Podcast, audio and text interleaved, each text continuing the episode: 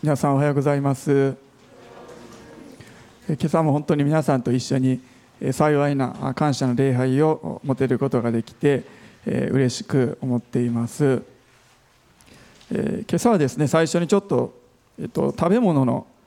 話をしたいと思うんですけれども皆さん経験があるでしょうか？兄弟がある兄弟がいらっしゃる方はですね経験あるかなと思うんですけれども何かのこう食べ物が一つあってですねそれを兄弟で取り合ったり喧嘩したりということですね。皆さんあるかなと思います。半分に割ったら半分に割ったでどっちが大きいちっちゃい。先に食べた方がもう半分もよこせみたいなですね。そんなこと皆さん経験あるかなと思うんですね。またですね反対に関西ではですねあの遠慮の塊とか言いますけども唐揚げがお皿に1個残ってしまってこうちょっと気まずくなって誰が手をつけていいのかわからないということあると思いますね。お菓子が1個残るっていうこともあると思います。なんか地域によって言い方は違うみたいですね。私たちよく遠慮の塊とか言いますけども沖縄では何て言うんですかね。同じような形で。大体一緒みたいですね。えっとまあ、ちなみにですね、えー、青森県ではこう遠慮の塊が残ってそれをこう勇気を持って私食べますと言って食べる人のことを津軽の英雄というらしいんですね。なんかかっこいい、えー、まあ、ポジティブな表現ですごいいいなと思います、まあ、これから教会でですね何か1個残って食べる人がいたら RCI の英雄と私たちは呼びたいなと思います。まあ、英雄英雄ばっかりだと1個も残らなくなってしまうかなと思うんですけどもまあ、そのようにですね食べ物が一つ残る時に、まあ、ちょっとしたドラマというか何か起こることってあると思うんですね。ある時イエス様と弟子たちが船に乗りました。そしてですねそこに手元に一つのパンしかないというそのようなことがありました。で皆さんですねもし皆さんがイエス様のお弟子さんでその船に乗ってパンが一つしかないというそのような状況になったら皆さんとりあえずイエス様に1個だけパンを食べてもらうでしょうかそれともユダヤの英雄のようにですね私食べますと言って、え食べるでしょうかマルコの福音書の8章の14節から21節を今朝は読みたいと思います。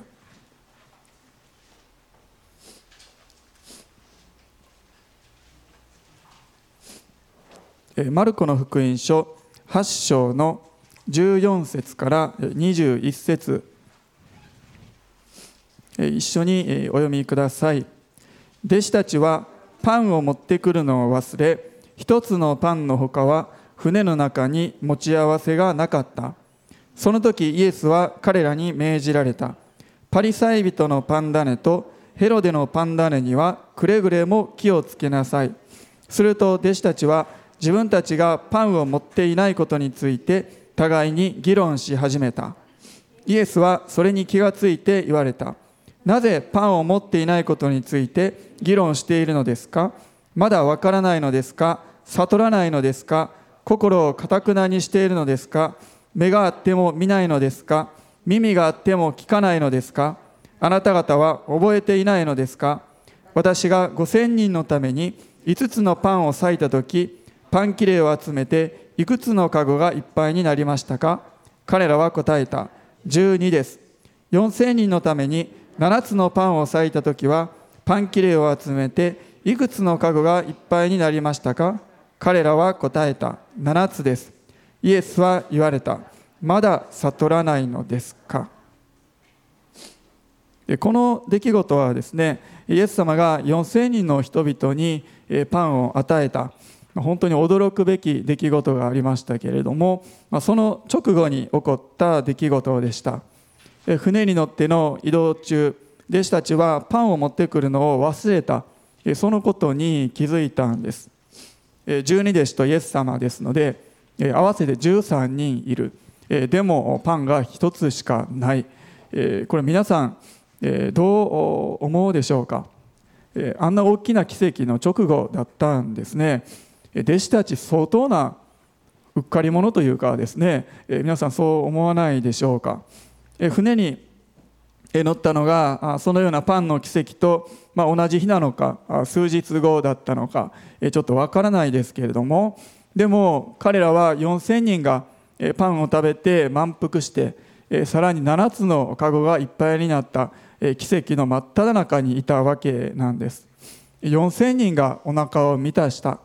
えということはですねその場所に一体何個のパンがあったのか少なくとも4000個あったと思います。小さなパンだったらもっとたくさん1万個ぐらいもっとあったかもしれないんですね。しかも大きな7つのカゴがいっぱいになるほどにパンが余ったんです。ですのでつい少し前にもう何千個ものパンがあったそこに囲まれていた状態だったにもかかわらずその後船に乗った時には1個しかなかったんですね。いやいやそんな数日分ぐらいの自分たちのパンぐらい確保しとけよですね、ま、そのようにこう突っ込みたくなるような状況なんですけれども、ま、うっかりというかちょっと抜けてしまってるなと思うんです。きっとですねペテロはいや誰かが自分たちの分パン確保しているだろうと思っていてですねヤコブはヤコブでいやピリポあたりがいくつかパンを持っているだろうとお互いにそんな感じで思っていて他人任せで気が付いてみると誰かのポケットに1個入ってたパンしかなかった、そんな状況だったのかなと思うんです。でそのような状況の中でイエス様はパリサイ人のパンダネとヘロデのパンダネにはくれぐれも気をつけなさいとそのように言われました、このイエス様の言葉の意味について後で詳しく見てみたいと思いますけれどもそのイエス様の言葉を聞いた弟子たちは議論を始めたとあります。おそらく誰のせいでパンを忘れてしまったのかいやお前のせいだお前が悪いといやお前がてっきり持ってると思ってたのにみたいな、まあ、そんな議論をしていたのかもしれないです、まあ、もしくは1個しかパンがない。えじゃあえ今晩どうしよう。明日はどのようにして食料を確保しようか、まそのような議論をしていたのかもしれないです、まもしくはですねイエス様の言葉あまりちょっと弟子たち意味が分からなかったと思いますけれどもでもその雰囲気からなんかイエス様怒らせてしまったんちゃうかと。なんでパンを1個しかないんやと。そのようにイエス様怒ってるのではないか。と言ってこれもお前のせいだ。あなたのせいだと言いながら議論をしていたのかもしれないんですね。でそのような議論に続いてイエス様は17節以降になりますけれどももう畳みかけるようにイエス様言われたんですね。まだ悟らないのですかと。心をかたくなにしているのですか？目があっても見ないのですか？耳があっても聞こえないのですか？とそのようにイエス様は言われました。この箇所ですね結構解釈が難しい箇所でもあってですねいろんな解釈もあるみたいなんですけれども、ま、今朝は私が教えられていることを皆さんにお分かちできたらなと思います。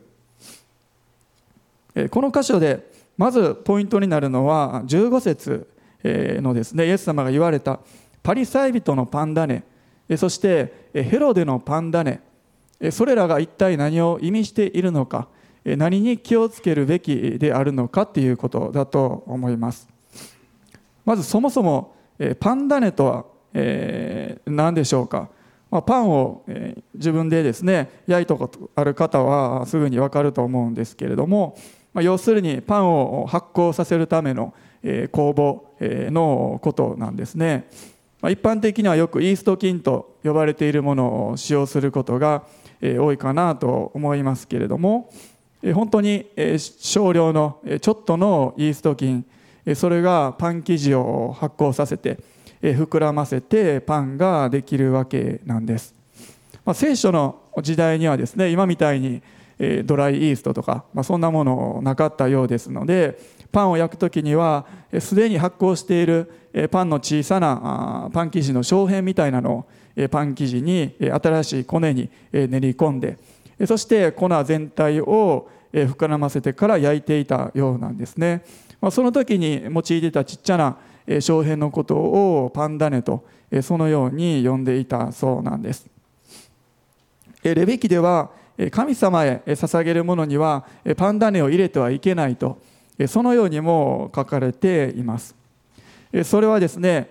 菌によって発酵するということ、つまりは要するに腐らせるというか、そのような状態でもあるわけなんですね。ですので聖書でパンダネと、そのような言葉が象徴的に用いられている時には罪というものを指し示していることが多いんです。パンダネそれはそれ自体は本当に小さいものであるにもかかわらずそれがパン全体に影響を及ぼしていく大きな影響を及ぼしていくと、まあ、そのような点では本当に罪と同じなんですね。小さな罪が入ってくる。その時にその影響というものはもう計り知れなく大きなものとなって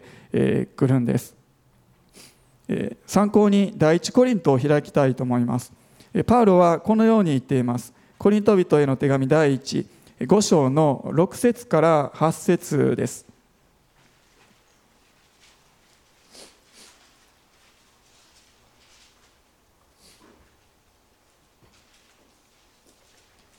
コリント人への手紙第1 5章の6節から8節お読みします。あなた方が誇っているのは良くないことです。わずかなパンダネがこねた粉全体を膨らませることをあなた方は知らないのですか？新しいこねた粉のままでいられるように古いパンダネをすっかり取り除きなさい。あなた方は種なしパンなのですから私たちの杉越の子羊キリストはすでにほふられたのです。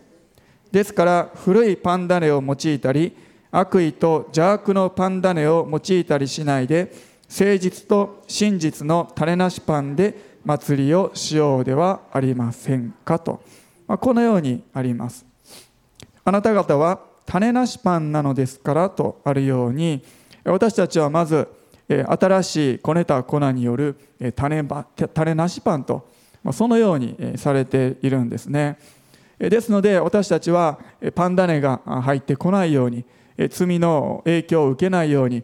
知らず知らずのうちに罪が入ってこないように私たちは気をつける必要があるんです。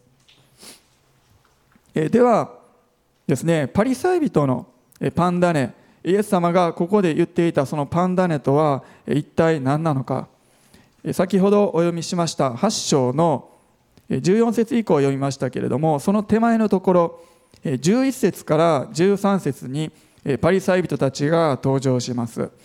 マルコの福音書8章の11から13節お読みします。はい。するとパリサイ人たちがやってきてイエスと議論を始めた。彼らは天からの印を求めイエスを試みようとしたのである。イエスは心の中で深くため息をついてこう言われた。この時代はなぜ印を求めるのか。誠にあなた方に言います。今の時代にはどんな印も与えられません。イエスは彼らから離れ再び船に乗って向こう岸へ行かれた、まあ、このような流れの中でイエス様パリサイ人のパンダネに気をつけなさいと言われたんです。パリサイ人たちが何をしたかというと天からの印を求めてイエスを試みたとあります。11節のところですね。つまりイエス様に対して印を求めたんです。おいイエスよと。自分たちをびっくりさせるような何かすごい印をやってみろと。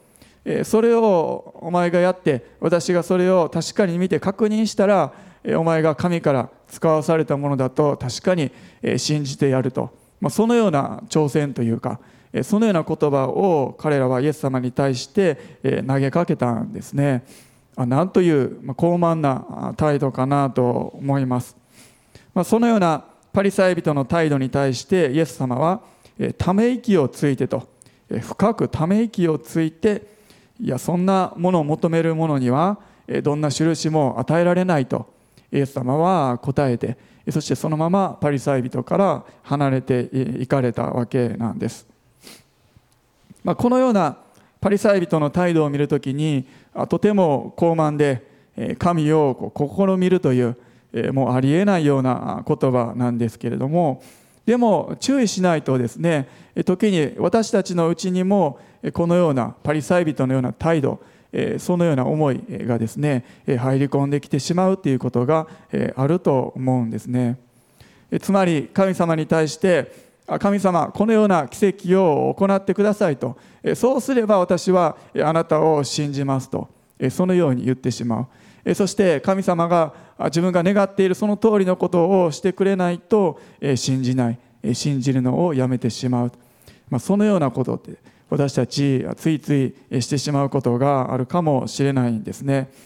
そのような時には私たちの内側でもパリサイ人のパンダネが入り込んでそしてそれが少しずつ少しずつ大きくなって大きな影響を与えることになってしまうんですね。またもっと広い意味で考えるとパリサイ人のパンダネそれは立法的な考え方立法主義そのものであるとそのようにも言うことができると思います。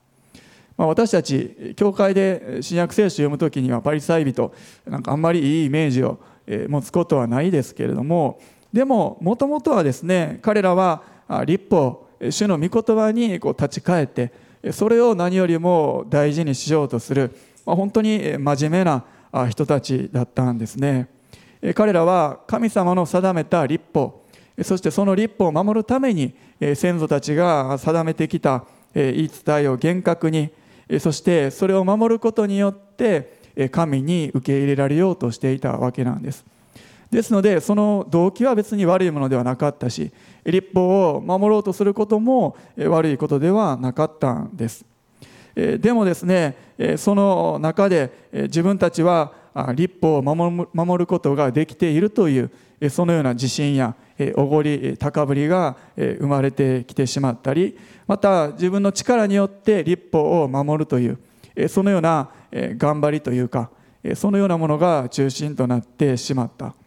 そして本来は自分も立法を守ることができていないにもかかわらず守れているようなそのような偽善それを行うようになってしまったんですね。まこのようなパンダネというものそれが私たちのうちにも入り込んでしまうということがあると思うんです。つまり神様からの恵み主の恵みというものを忘れてしまって自分の頑張りや努力そしてこの何かルールや規則を守ることそれが第一になってしまう。何かをしなければならない。する必要があるしてはならない。もうそういうことでこうがんじがらめになってしまうということがあるんですね。そうなってしまうとうまくいった時には高慢になる可能性があるし逆にうまくいかなかった時には落ち込んでしまう。どちらに転んでも何か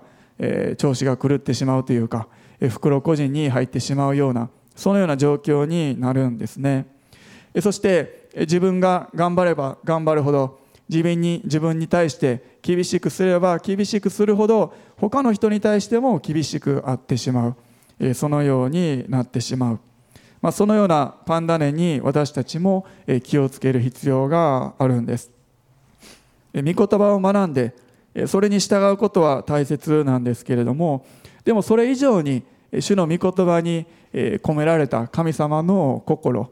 それを知ってそれに触れていくということ。それが私たちにとって一番大切なことなんです。このような立法主義的な考えが背景にあって彼らは11節にあるようにイエスと議論した。そして天からの印を求めたんですね。厳格に立法を守ろうとする。もうそれが中心になってしまって目の前にいるそのお方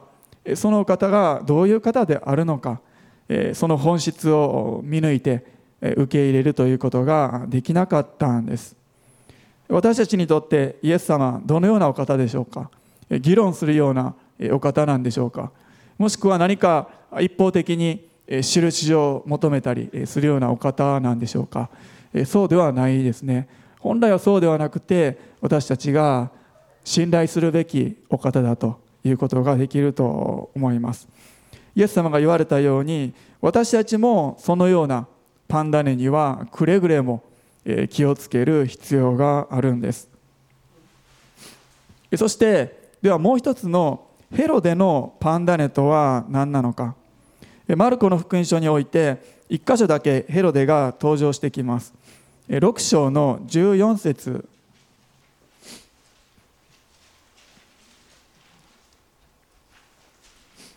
6章の14節お読みします。さてイエスの名が知れ渡ったのでヘロデ王の耳にも入った。人々は言っていた。バプテスマのヨハネが死人の中からよみがえったのだ。だから奇跡を行う力が彼のうちに働いているのだ、まあ、この後少しヘロデのストーリーが出てきますけれどもイエス様の働き印や不思議を行ったり多くの病人を癒したりしていた。その情報お知らせがですね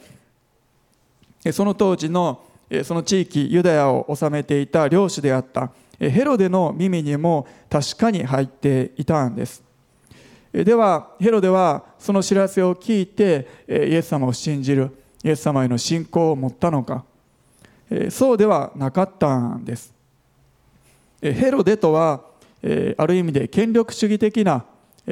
え方の象徴ということができると思います。彼はその当時絶対的な権力を持っていたローマ帝国。ローマ帝国から立場を与えられて権力の座についていました。そして彼にとっては自分が置かれているその立場領主という立場それを守ること維持することが第一の目的となっていたんです。そしてまたですねそのようなヘロデを応援してサポートする政治の政党のようなヘロデ党ヘロデ党と呼ばれている人たちも存在していたんです。ヘロデ党の人々もマルコの福音書に何度か登場するんですけれども彼らはパリサイ人たちと協力してイエス様に敵対していたんです。ですのでヘロデのパンダネというのは当時の領主であったヘロデまたはそのヘロデを応援していたヘロデ党の人たちのことであるということができると思います。彼らは自分の権威とか権力そして繁栄を第一に考えてそしてイエス様の印を見聞きしても信じなかった。それらが彼らの特徴だったんです。ですのでヘロデのパンダネとはイエス様の印を見てもそれを信じない。否定してしまう。そのような人たちということができると思います。イエス様はそのようなパンダネを気をつけるように言ったんですね。私たちも同じようにそのパンダネが入り込む可能性があるんです。それはこの地上での立場や権威権力を第一にするそのような生き方。そしてそれはまた日常的に主がなさってくださっている小さな奇跡や印や恵みそれらに目を留めないような生き方であるということができると思います。なぜならそのような印や奇跡以上に実際に目に見える権力とか権威立場そちらの方に目がいってしまってそれを大切にしてしまうからなんです。そのようなパンダネヘロデのパンダネも私たちの内側に入り込んでしまってそしてそれらが大きくなっていく可能性がある。私たちはそのような立場や権力それらを維持すること以上に主がなさってくださっていることそこに目を留めることが大切なんです。ヘロデは印を見聞きしてもそれを信じなかったんです。でも私たちはですね信じないものではなくて本当に信じるものになりたいと思うんです。以前グレッグ・ミラー先生がですねある話をされていました。先生があるキャンプ場のようなところで子ども向けのセミナーをされていたそうなんです。で子どもたちが2週間ほど毎日ですね夏休みでしょうかそこに通って聖書を一緒に学んで一緒にお昼ご飯をお弁当を食べて帰ると。そのようなことをしていたそうなんです。そしてしかしですね来る、まあ、その日によって集まってくる人数が違うので担当の人が今日は何人いるということで40人いるから40人前のお弁当を作ってみんなで食べる。60人いる時は60人分のお弁当を作って食べる、まあ、そのようなことをしていたそうなんですね。しかしですねある日明らかに作ったお弁当の数が少なくなってしまったそうなんです。数十個少なくなってしまった。でも後で数えてみると、足りなかったはずなのにきちんとちょうど人数分満たされていたということがあったそうなんですね。それでその食事を担当していた人たちはですねあ本当に5つのパンと2匹の魚の奇跡パンが増やされた奇跡が今でもあるんだと。そのように言って本当に感動して主に感謝を捧げたと、まあ、そのような話をされていました。でこのような話を聞いて私たちはどう思うでしょうか？いや単純にこう数え間違いしてて、えー、なんか勘違いしてただけじゃないだろうかと、まあ、そのように私たちが思うことは、え、簡単だと思うんですね。ま、どれほどに大きな印や不思議や奇跡があったとしても私たちは後付けで説明して信じないということそれは簡単だと思うんですね。でもそうじゃなくて私たちは本当に信じるものになりたいと思うんです。なぜなら私たち自身がそれぞれに本当に主の奇跡不思議というものを体験しているからなんですね。それは他の人から見たらそんな不思議なことではないかもしれない。でもそれを経験した私たちにとっては確かに主がおられて私に働いてくださったんだとそのように確信を持って言うことができるんです。またヘロデの生き方のもう一つの特徴それは妥協的な生き方考え方をすぐ変えてしまい周りの顔色を伺うようなそのような生き方であるということができます。ヘロデはローマ帝国に媚びを売っていました。それを通して自分の立場を確保していたんです。自分のためだったんです。また妻奥さんのヘロデアの言いなりになってしまってバプテスマのヨハネを殺害するということも行いました。それは自分の言葉約束それをですね人々の目の前でした手前自分のメンツを保つためにそれを行ったんですね。またヘロデ島の人々彼らはヘロデを支持するものであってまたそのためにローマ帝国とも一緒になって協力していました。ですので本来であればパリサイ人ととても仲が悪い人たちなんですね。でもマルコの福音書を見てみると本来であれば仲が悪いはずのヘロデ島とパリサイ人たちが協力してイエス様に敵対するシーンが出てくるんです。彼らはイエス様に敵対するというその目的のために心の中では相手のことを蔑みながら表面的に協力していたんですね。ですので何かあったら妥協して協力したり自分の生き方を変えたりしてしまう。そのような特徴があるのがヘロデのパンダネとも言うことができると思います。自分中心的な考え方。そのためには生き方を曲げたり妥協したりもする。このようなパンダネにも私たちは気をつける必要があるんです。ですのでまとめますとパリサイ人のパンダネそしてヘロデのパンダネもここではですねイエス様の印に対して間違った態度を取ることだということができると思います。パリサイ人たちそのパンダネは主を試みてただ単に印を求めるようなそのような態度です。またヘロデのパンダネは印を見てもそれを信じない受け入れない信仰を持たない態度なんです。弟子たちはイエス様がパンを何千個にも増やしたそのような奇跡を体験しました。そして今船に乗った。手元を見てみるとパンは一つだけしかない。でも横を見てみると印を行うことができるイエス様が一緒に船に乗っているんですね。一つだけのパン。でもイエス様は共にいる船の中。では弟子たちはどのようにそこで信仰を働かせて応答していくべきなんでしょうか。奇跡を行うイエス様がそばにおられるんですね。そうであればなぜですねパンが一つしかないと悩んで議論したりする必要があるんでしょうか。でもですねパリサイ人のようにですね単に印を求めるようなそのようなものにはなってはいけないんです。またヘロデのように印を聞いても信じないもののようになってもならない。霊の目を開いて霊の耳を開いてそして本当に大切なものを見つめて信仰によって応答しなさいとイエス様はそのように語っておられたのだと思うんですね。この場面を想像するときに弟子たちは一つのパンが手元にある。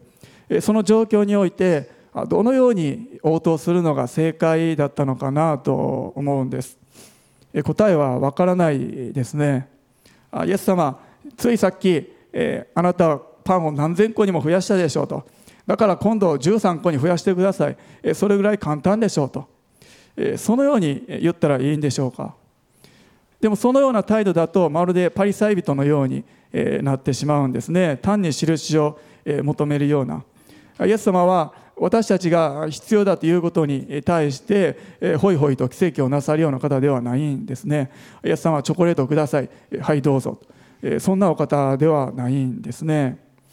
でももしその言葉イエス様印を行ってください。その言葉が本当に信仰を持って主の栄光のために発せられた言葉であるのであればもしかしたらイエス様は船の上でも何かしらの奇跡を行ったかもしれないです。またですねパンが数千個にも増える奇跡を体験した直後であってでそれを行ったお方がそばにいるにもかかわらずパンがないパンがないどうすればいいのかともう実際的な議論ばっかりして落ち着かなくなってしまう。そうしてしまうのはまさしく印を見ても信じないヘロデのような態度になってしまうかなと思うんです。このようなことをですねいろいろ想像してみるとこの十二弟子がいる。そしてイエス様が一緒に乗り込んでいるこの一隻の船。まあこの船というのは何かまさしくですね私たちが普段生活しているそれぞれの社会みたいだなと思うんです。船。それはある意味で私たちそれぞれの家庭かもしれないです。またそれぞれの職場とも言えるかもしれないです。学校もしくは教会も一つの船だということができると思います。それぞれの船に私たちが乗り込む時にイエス様も共におられるんです。そして一緒にその船に乗っている人々がいる。そして一つのパンがある。何かしらがそこにある。そして私たちはそれぞれの船でどのように信仰を働かせていけばいいのか。何かそれぞれの場面それぞれの船において私たちがイエス様からチャレンジを与えられているようなそんな気がするんですね。そもそも大勢の人たくさんの人々にパンを与えたそのパンの奇跡がどのような奇跡であったのかどのような意味があったのかその詳細については弟子たち自身がしっかりと覚えていたんです。マルコの福音書8章の19節から20節にあるように1回目の奇跡はイエス様が5000人のために5つのパンを裂いて全員が満腹してさらに12の籠がいっぱいになった。そして2回目の奇跡は4000人のために7つのパンを裂いて全員が満腹して7つの籠がいっぱいになった。弟子たちはイエス様の言葉に即座に答えているんです。何個の籠がいっぱいになりました。彼らは籠の数まで印の詳細をしっかりと覚えていたんです。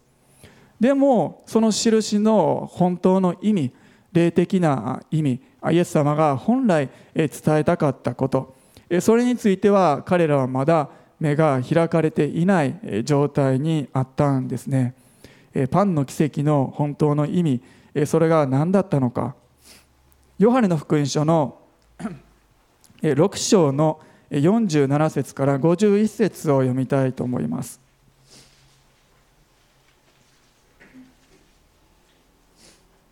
ヨハネの福音書6章の47節から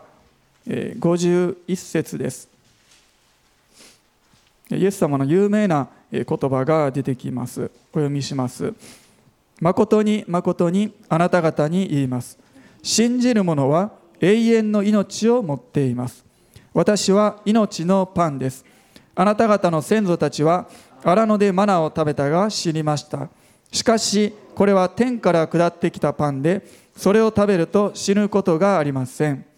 私は天から下ってきた生けるパンです。誰でもこのパンを食べるなら永遠に生きます。そして私が与えるパンは世の命のための私の肉です。イエス様は言われたんです。私は命のパンですと。誰でもこのパンを食べるなら永遠に生きますと。イエス様は言われました、まあ、このヨハネの福音書での言葉ですけれどもこれはですね数千人の人々にイエス様がパンを与えた。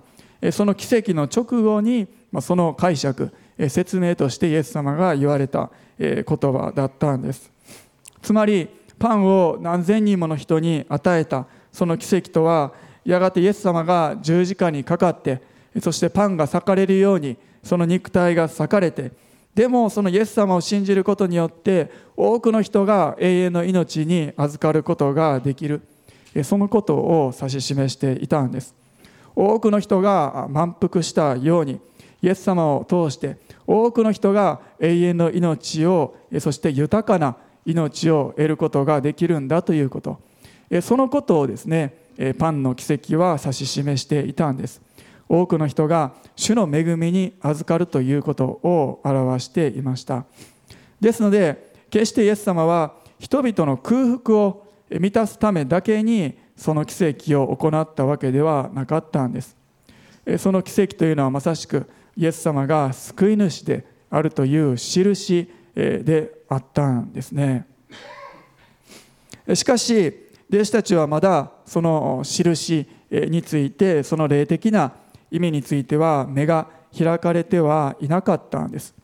奇跡の詳細目に見えたこと難攻かごがいっぱいになった。そのことは経験して見て覚えていたけれどもでもその背後の意味には目が開かれていなかったんですね。私たちもそれぞれに今までの人生の中でいろいろなことを経験してきたと思います。あんなことがあった。あこんなこともあった。あれがあった時にはもうこんな気持ちで、えー、こんなことがあって本当に大変だったなと、まあ、これが起こった時にはあ本当に楽しくていい時期を過ごしたな。私たちはですねいろんな実際の出来事は、覚えていてもでもそこにある主が働かれた霊的な意味というかその出来事を通して主が何を語っておられたのかそのようなことにまで目が開かれるということは少ないかもしれないんですね。あのことを通して主は何をなさろうとしていたのか何を語っておられて私は果たしてそれに対して信仰を持って応答することができただろうかそこまでなかなか私たちの考えが及ばないということがあると思うんです。でも私たちは時にそういうことにまで目が開かれていく必要があるんですね。イエス様は船の中で言われたんです。まだ悟らないのですかと。私はあれほどに素晴らしいことをしたではないかと。2回も行ったではないかと。あれほどにパンを増やしたではないかと。私があなたの救い主であって永遠の命を与えてあなたの人生を導くものであるとあなたにもあれほどに明確に示したではないかと。そのように私たちにも語っておられるような気がするんですね。それなのにまだわからないのですか？心をかたくなにしているのですか？覚えていないのですか？と。私の恵みはすでにあなたに明らかになって十分に注がれているんだよと。一つのパンがここにある。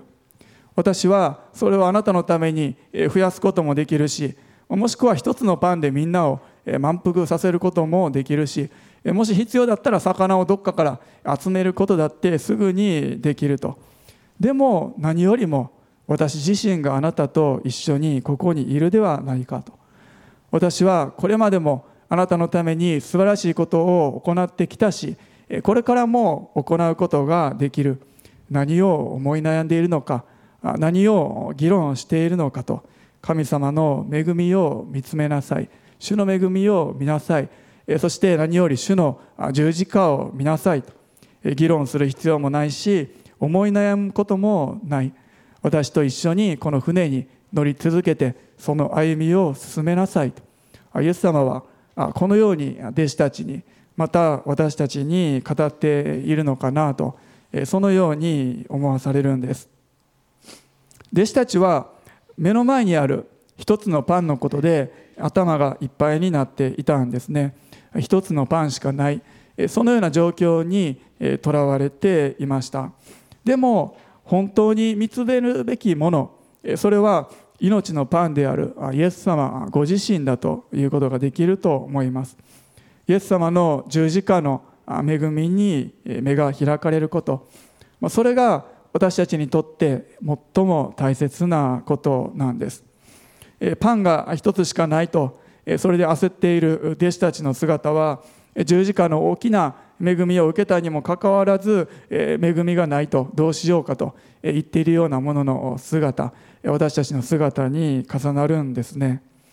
私たちにはすでに最高のパンが与えられているんです。私を死からあがなってそして人生に喜びと意味を与えてくださってまたどんな時にでも心に平安を与えてくださるお方。命のパンである。お方が私たちの船に乗っておられるんですね。ですので私たちはもうですねヘロデのように何か見ても信じないようなものにはならないでまたパリサイ人のようにこれ以上もっと印を明らかにしてくださいとそのように求めるものにも私たちはなる必要がないんですね。命のパンであるイエス様が私たちのそれぞれの船に乗ってくださっている。もうたった一つの本当の真のパン一つのパンが私たちに与えられているんですね。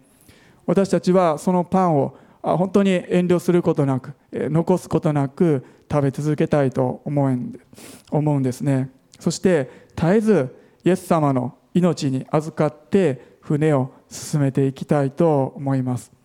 イエス様から命をもらい励ましをもらい力をいただきまた慰めと勇気と時には励ましをもらってそして私たちが人生において必要なもの全てがイエス様によってイエス様を通して私たちに与えられているんだ。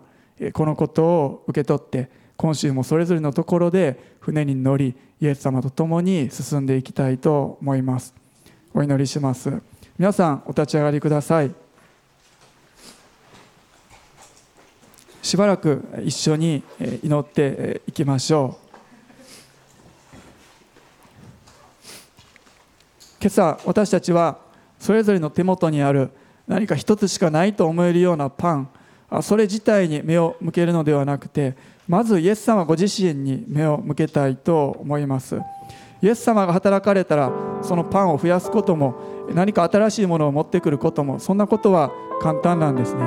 でもそれ以上に私たちはイエス様が成してくださったすでに大きな見業その十字架に目を留めて感謝したいと思います。そして恐れることなく不安になることなくまた議論したり誰かと言い争うことなくただイエス様が共におられることそれを感謝してイエス様と一緒に進んでいきたいと思います、まあ、それぞれの口で祈っていきましょう。ハレルヤ主よ天のお父様。なたの皆を崇めます。命のパンであるイエス様あなたが私たちのためにその肉体を裂いてくださって私たちに全ての良いものを与えてくださったことをありがとうございます。私たちはそのようなイエス様を信じ続け信頼し続けます。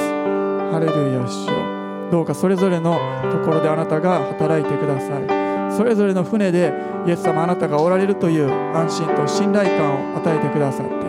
あなたにますます呼び頼んでいくことができますように。ハレルヤ主ハレルヤ主。またパンダネが入ってこないように自分自身を守りあなたを見つめることができますように。ハレルヤ主ハレルヤ主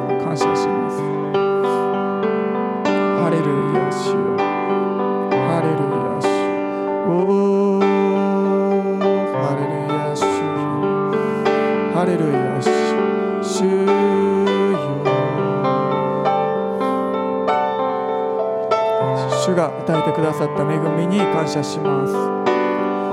ハレルヤ主ハレルヤ主ハレ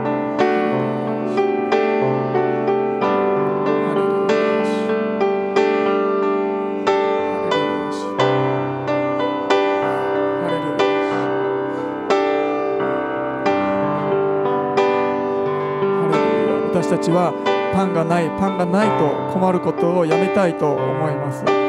ハレルヤ主よそれ以上に素晴らしいものを主が与えてくださっています。でも主はそのパンを増やすこともできます。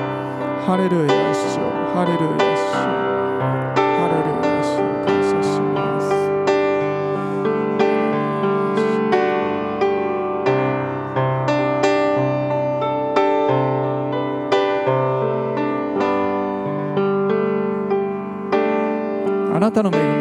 賛美したいと思います。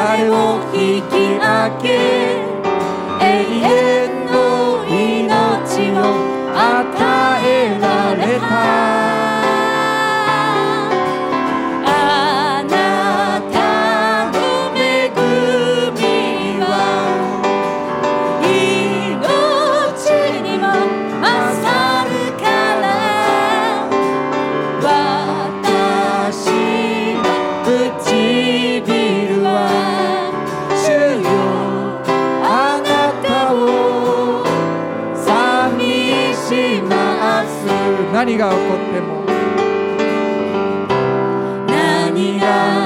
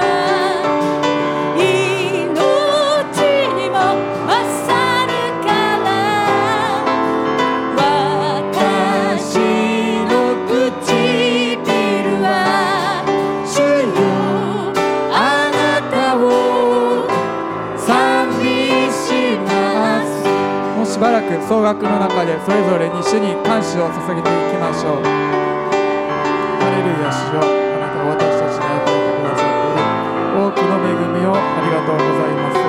す。主が今週も私たちと共におられることをありがとうございます。日々主から御言葉をまた本当に恵みを受け取って歩んでいきます。ハレルヤお一人お一人をイエス様の皆によって祝福します。主が触れてくださりまた続けて語ってくださる必要な励ましと神様また全ての必要が満たされることをイエス様の皆によって宣言します。ハレルヤお一人お一人の一週間がイエス様によって喜びに満たされる歩みでありますように。ハレルヤ主ハレルヤ主ありがとう。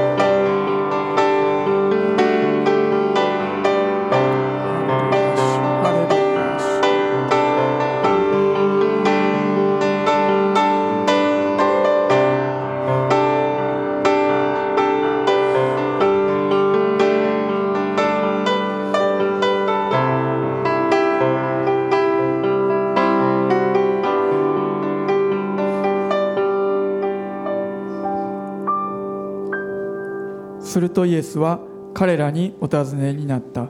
あなた方は私を誰だと言いますか？ペテロがイエスに答えた。あなたはキリストです。私たちの主イエス・キリストの恵み父なる神の愛精霊の親しき交わりが私たち一同の上に